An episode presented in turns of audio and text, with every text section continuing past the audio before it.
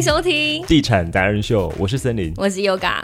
好，今天我们要邀请到的这一位呢，他是在台湾地区，因为台湾都有嘛，全世界也都有对的这个知名品牌，应该是叫做家具相关的，对？家具饰品相关。嗯，嗨，大家好，我是 Bogi。欢迎 Bogi。好的，我们今天要聊的这个呢，你要，诶你们算你们家算是比较高单价的，对不对？超对啊高，其实我们整体就是比较偏高单价的精品生活家饰家具。哇，就是家具是 LV 等级那一种的。哦，哇哦，所以走进去的客人都其实其实都有哎、都有，对啊，因为其实品牌蛮多的，所以其实对于大大部分的消费族群，其实从中阶到高阶，其实我们都是可以帮他们做服务的。嗯，对现在大家会不会一头雾水，想说它到底类似什么？可能很多人会想到的第一个就是早期的什么类似生活工厂啊，哦，对对对，但你们家品牌应该比生活工厂还要久啦。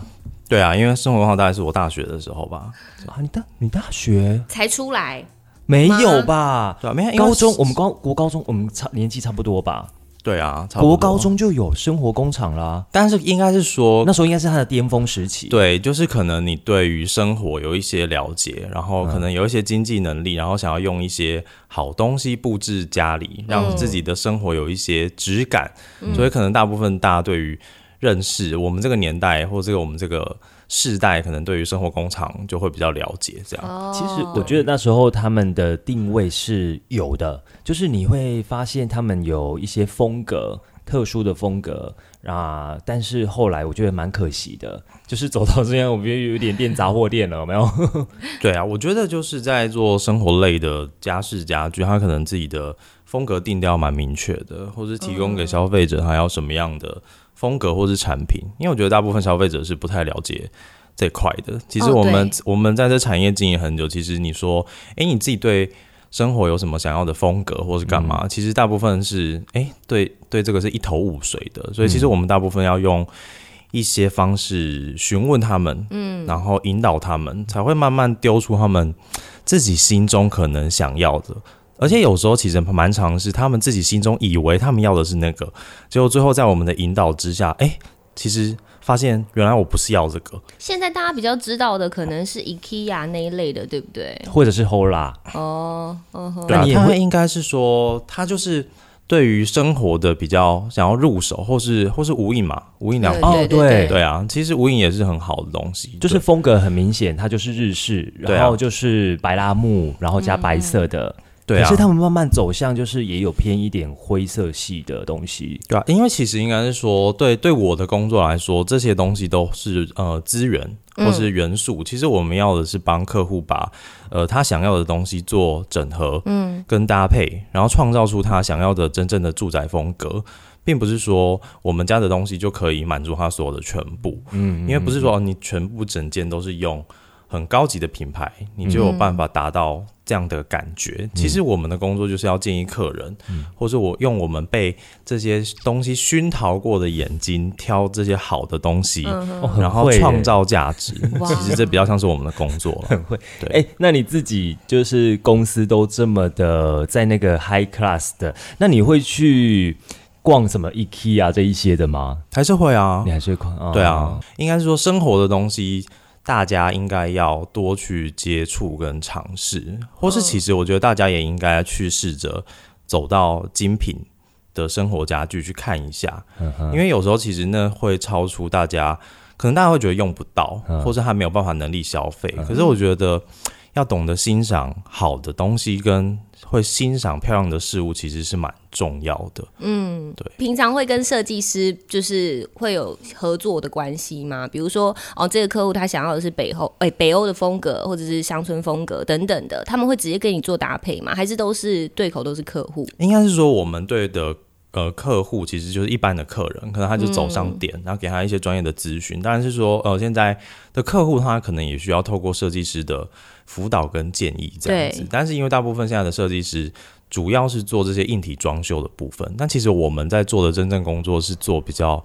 很很 soft 的东西，嗯，可能你摸到的呃抱枕、织品或是沙发，那甚至是窗帘、布料、壁纸这些，哦，很细耶。对，嗯所以其实，在国外，其实我觉得，呃，工作分的比较明确一点点，就是分成所谓的硬装设计跟我们现在在做比较偏软装的部分。所以你遇到客人，他是会直接拿着设计师设计过的那个图面跟你讲说，我家要这个风格，你可不可以帮我挑比较符合这个风格的软件？其实我觉得这样也蛮有趣的，有的客户是自己会来找家具。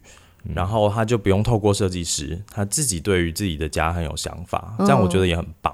像我们这边就是直接做咨询跟建议，但有一派其实是呃设计师会来请我们帮他们做建议跟规划，等于是我们跟设计师一起服务一般的客户这样子。可是有一些一般客户，他这样子的客户家里是已经有装潢过，还是没有装潢的？嗯，其实大部分都是有装潢的耶。可是他装潢，你应该也要了解他是什么样的风格吧？总不能够家里是日式风格，可是搭配你们家的比较属于欧美系的风格。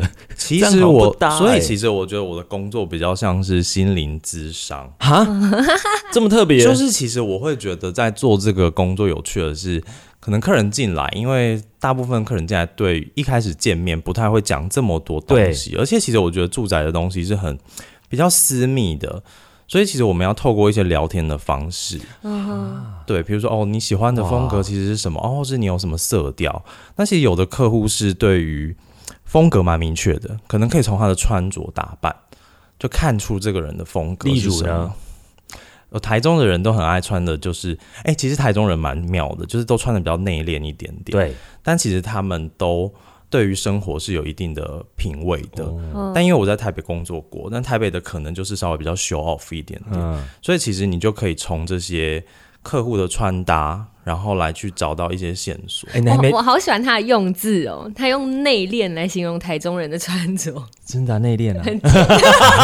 好贱 现在在讲话的时候你就内敛了。我看你到台中知名百货去走一下，你就大概知道就是是什么什么类型。你可以举例一下，你看到，譬如说，现在有一个客人进来的，他穿着，他穿这种大衣，哦，那我觉得他可能就是比较有自信一点点，哦。会会穿这种的，一定是想要彰显自己的呃身份或者是财力，所以你给他的东西可能就是要稍微的又不这么张扬，但是又要有一定的质感，嗯。因为这可能会跟他喜欢的这个品牌嗯是有关系的。所以其实我觉得我们这个产业的看的东西要够多，你才有办法去做比较直接对应的联想。嗯，对，有穿拖鞋来的吗？呃，也有，其实蛮多的。蛮多的对啊，就是看家具啊就觉得不是什么什么正式的拖鞋是精品的拖鞋吧？也没有哎、啊，不然呢？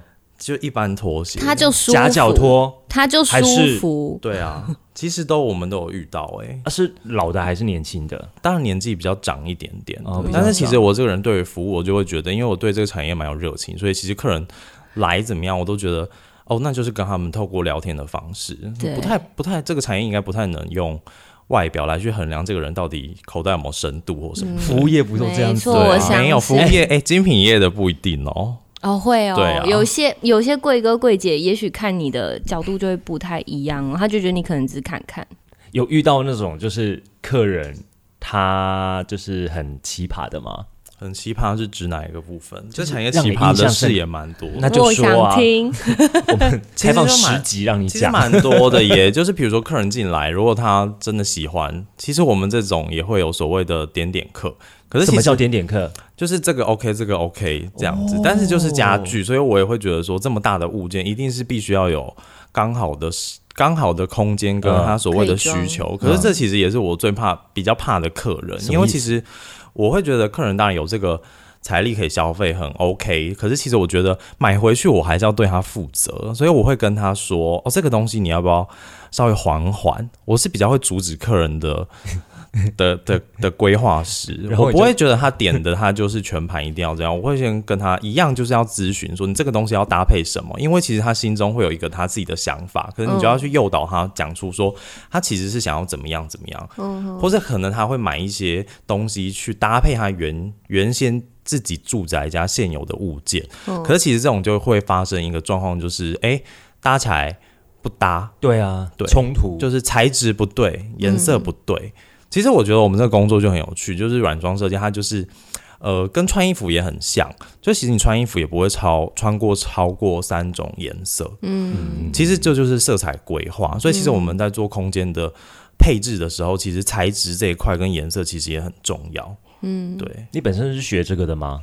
我本身其实我本来就是念艺术相关科系的，什么科系？我本来就是美术班，就是我本来就是从小就是学跟美学有跟美关学有关的，然后后来就是到大学就是呃有一点专长分工，所以就接触了呃比如说金属工艺或是呃石材、木材，然后也有原本我擅长的绘画，可是到后来我就觉得，哎、对于金属这个美材其实是非常。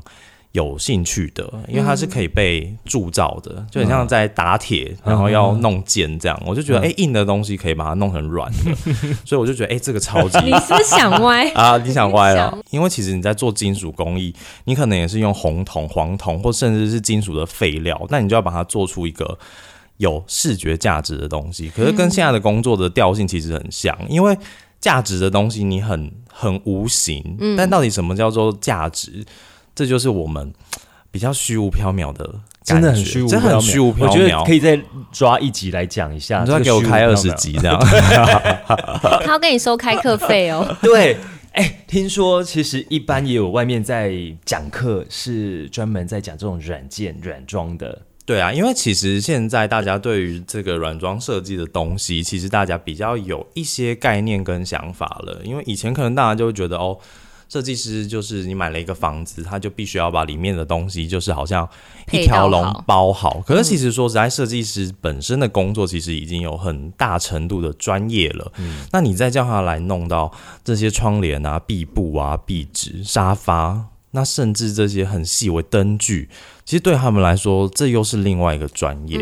所以其实，在国外早就已经切开了，做硬装设计跟软装设计其实是两条不太一样的。而且听说这个真的是有市场哎、因为它一堂课一天嘛，对不对？对，两天嘛，两呃，其实应该说，外面开课的方式其实蛮也蛮多种的，就是可能它是一个学程的课程这样子，然后或是呃有一点点比较像是浓缩，大概两天，可能是八小时。但我觉得这样的方式比较像是呃让你先了解什么叫做软装，或是让你重新认识这样子的设计。因为大部分软装设计师这个词是最近才慢慢大家有一点点的好像了解，或是觉得这个东西是可以对你的生活有一点点不太一样的。哦，假设你现在的空间好了，你想要换个感觉，你不可能大兴土木再去做、做这些设计，你其实就是可以透过软件的方式，软装的方式，或是陈设的方式，就是诶沙发稍微换个位置，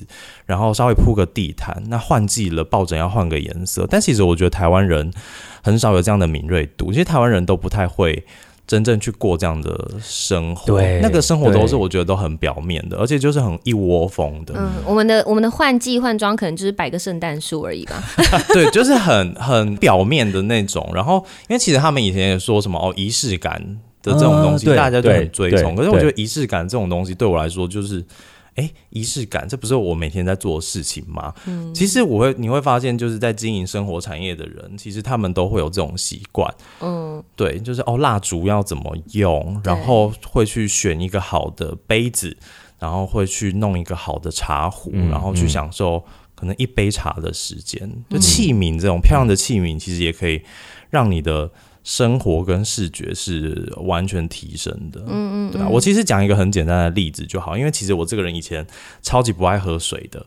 我以前是水都不爱喝，但是因为你知道我，我就卖了这些生活器皿，所以我就自己买了一个漂亮的水杯。然后那水杯你就装起来就觉得啊，有一点点高级有一点点高级，你就会觉得那个水虽然是同一个出水口，但是它装进去就感觉那不一样。个价值不一样，你就会觉得喝水是一件很享受的事情，感受是会不太一样的。可是其实我就刚刚讲的，这种价值的东西是很无形的。真的是感受性的问题，所以其实我觉得，呃，刚刚提到讲课，所以你要讲到这么多东西，其实我觉得这要开一堂课，我真的觉得好难哦。嗯，对啊，因为我在这个产业其实真的也蛮久的，但是因为我就觉得要怎么让大家可以好好了解这件事情，它可能需要有很多的熏陶，可能像一些、哦花艺啊，泡个茶，我知道长懂一下时间累积的，懂一些珠宝啦，哎、其实也钻石啊其实也需要，是是因为其实有时候嗯你服务这样比较高端的课程，其实你也要懂略，应该说都是略懂略懂，嗯但是因为这样比较高高单价的课程，其实他懂得或者他的人生历练，其实确实也比你多蛮多的，所以其实我也蛮多客户其实是。呃，请我们做这样的设计服务，但最后真的就变成朋友。嗯，对，就是他们其实这样的服务其实是比较久的。嗯，嗯。对，因为生活都不是很当下的，我觉得生活是比较延续的，所以其实很多时候他可能服务五六年的客户，他突然会来问你说：“哎、他现在又想要换个东西干嘛的？换个抱枕，换个颜色，就刚刚讲的，那、你可不可以给一些？”建议？这样子，因为毕竟就装潢都做完了嘛，真的也没办法做，就只能透过这些我们软件，软件的方式，让它可以换。可是因为我觉得产业你做久了，你当然会知道这个软件可以在你的生活达到什么样的效能。甚至我都开玩笑说，我说我以后买房子，拜托不要装潢的太夸张，没错，就给我四面干净的墙，对其他我都可以自己 handle。所以其实我觉得我自己啦。我会觉得，就是我们都很常说，呃，软装的部分其实是用一些方式比喻，其实它就是有点像化妆。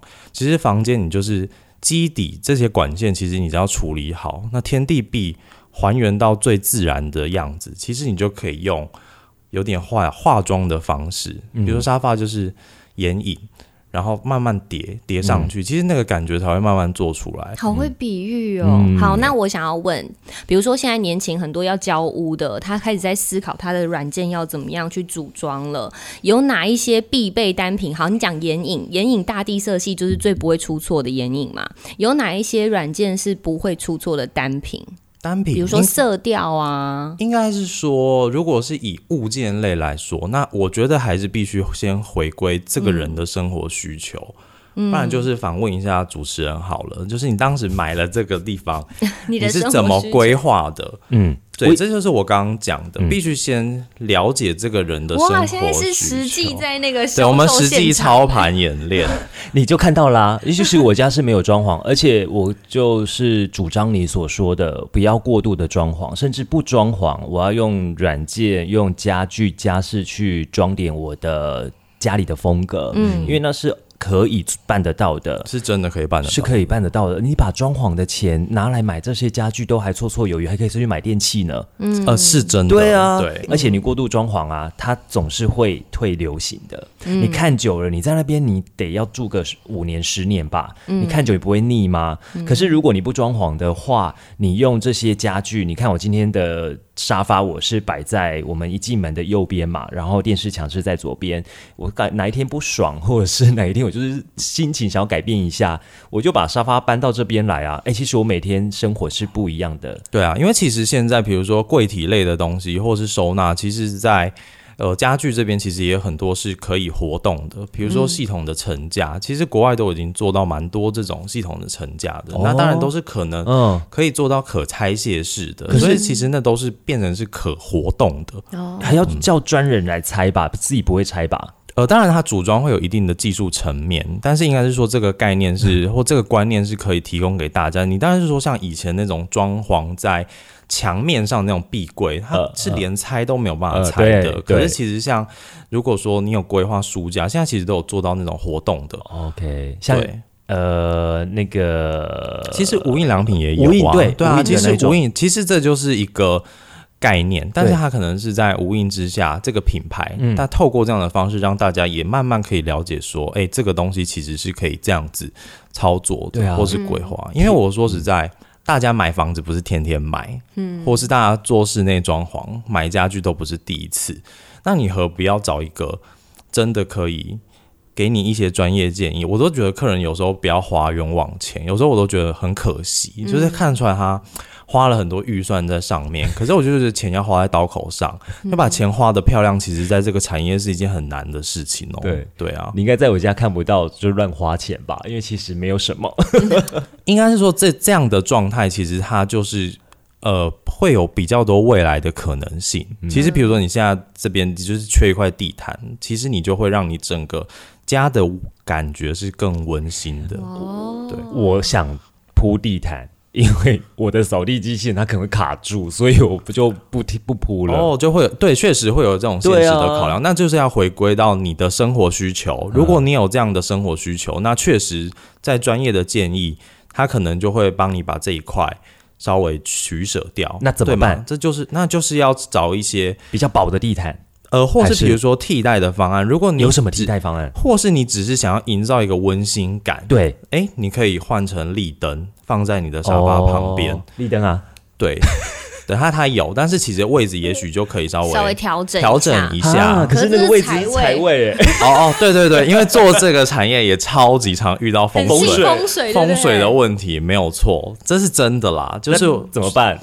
就是因为如果他业主这么这么笃信这些事情的话，对啊。那我们真的也没有办法。没有办法我们不行啊我们就你要赚他的钱啊。呃可是我觉得，可是我觉得就 必须要折中 去嗯。去做到这些也，尊重他的那个风水信仰啊、喜好啊等等。对对对，但是做这这产业，我觉得就是要尊尊重你的业，尊重你的业主，然后他他的资讯你先收集完了，所以再用你的资讯来去做一些规划。比如说他财位在那边，那我们就是真的不能对。动，这样子对，哦，留住他原本想要的，不然我们会一直打架啊。对啊，我们都以以有时候做软装的跟室内设计师可能观念都已经要有有一点点会有冲突。微冲突，但其实这也不是冲突，这应该就是必须要去做到一个很很棒的沟通跟协调。嗯嗯嗯，对啊，我我一直自己会觉得说，做室内设计跟做软装的，他们其实是有点跳跳 tango，对，就是这个东西多试装多的时候，其实应该要多。呃，留一都要留一点点空间给软装。那如果说这场其实就像你的住宅空间好，你都是没有装潢的，那其实这场应该就是软装是七，室内装潢是是三这样。